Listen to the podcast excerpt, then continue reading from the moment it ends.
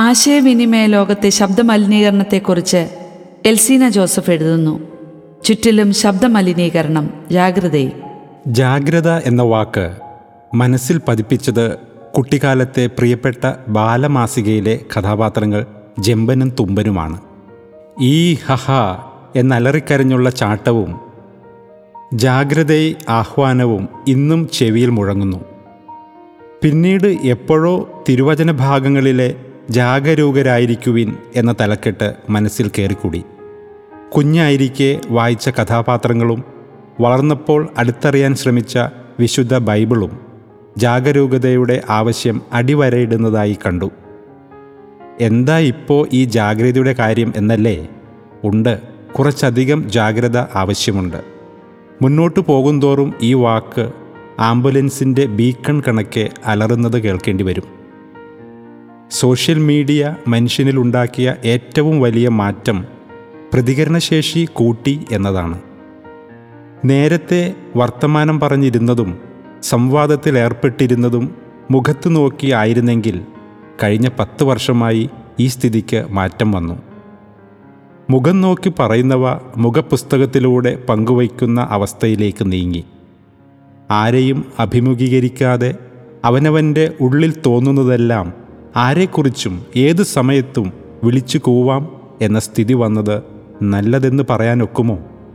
സഭാകമ്പം കാരണം സംസാരിക്കാൻ ഭയപ്പെട്ടിരുന്നവർക്ക് അസുലഭ അവസരമാണ് ഇത്തരം പ്ലാറ്റ്ഫോമുകൾ ഒരുക്കിത്തന്നത് എന്നതൊഴിച്ചാൽ മറ്റൊരു മേന്മയും ഇത്തരം സംവാദവേദികൾക്ക് പറയാനില്ല.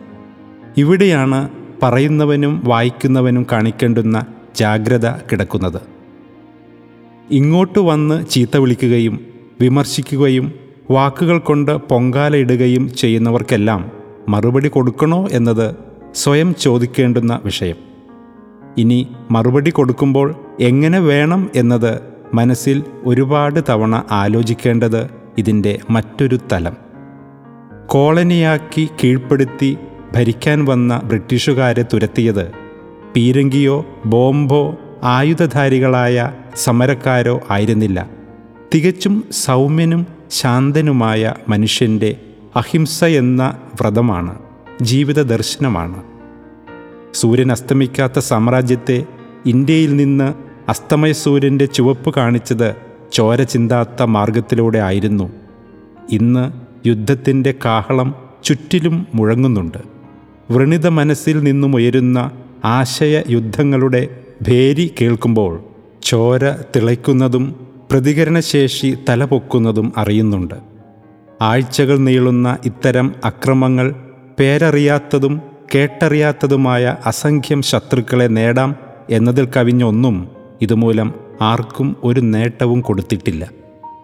എപ്പോഴാണ് ഒരു വ്യക്തിയുമായോ ആശയവുമായോ അഭിപ്രായ ഭിന്നത ഉണ്ടാകുന്നതെന്ന് ശ്രദ്ധിച്ചിട്ടുണ്ടോ?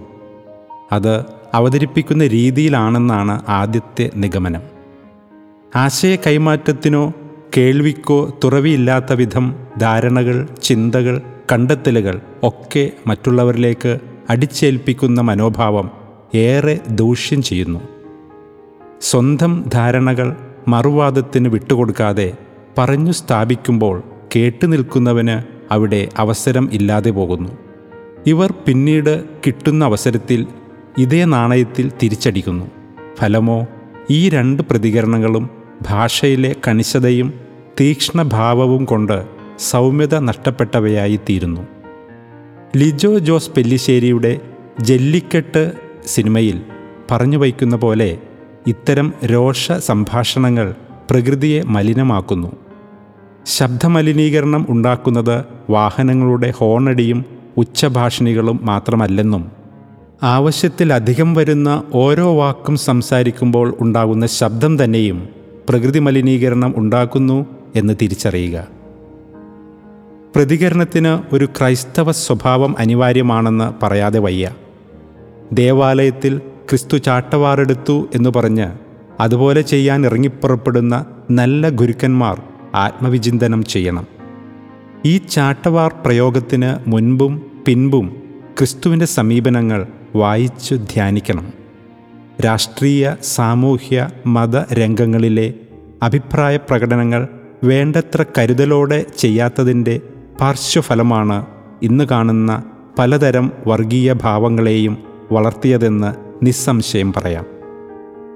ഒരു കരണത്തടിക്കുന്നവന് മറുകരണം കാണിച്ചു കൊടുക്കുവാൻ പഠിപ്പിച്ച വലിയ ഗുരുവിനെ അപ്പാടെ അനുകരിച്ചില്ലെങ്കിലും ആരടാ എന്ന് ചോദിക്കുന്നവനോട് എന്തടാ എന്ന് തിരിച്ചു ചോദിക്കുമ്പോൾ അല്പം മൃദുഭാവം ആവാം. ക്രിസ്ത്യാനികൾ പൊതുവെ പറയുന്ന കാര്യമുണ്ട്. നമ്മൾ ഇത്ര മയത്തിൽ പെരുമാറിയിട്ടാണ് മറ്റുള്ളവർ നമ്മളെ ഇങ്ങനെ ആക്രമിക്കുന്നതെന്ന്. ശരിക്കും നമ്മളല്ലേ ഏറ്റവും കടുത്ത നിലപാടുകൾ എടുക്കുന്നത്? പ്രതികരിക്കാതിരിക്കുന്നത് രണ്ട് കാരണങ്ങൾ കൊണ്ടാകും.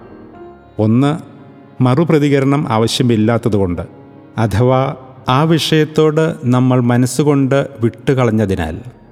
രണ്ടാമത്തെ കാര്യം വെറുതെ പറഞ്ഞു മുഖം വികൃതമാക്കേണ്ട അല്ലെങ്കിൽ എങ്ങനെ വിവേകത്തോടെ യുക്തിഭദ്രമായി പറയാമെന്ന് അറിയാത്തതുകൊണ്ട്. അധിക ഘട്ടങ്ങളിലും നമ്മുടെ സ്ഥാനം ഈ രണ്ടാമത്തെ ഗണത്തിലാണ്. അതുകൊണ്ടാണ് നേരത്തെ പറഞ്ഞു നമ്മളാണ് ഏറ്റവും കടുത്ത പ്രതികരണക്കാരെന്ന്. ഇവിടെയാണ് ജാഗ്രതയ്ക്കുള്ള പ്രസക്തിയും.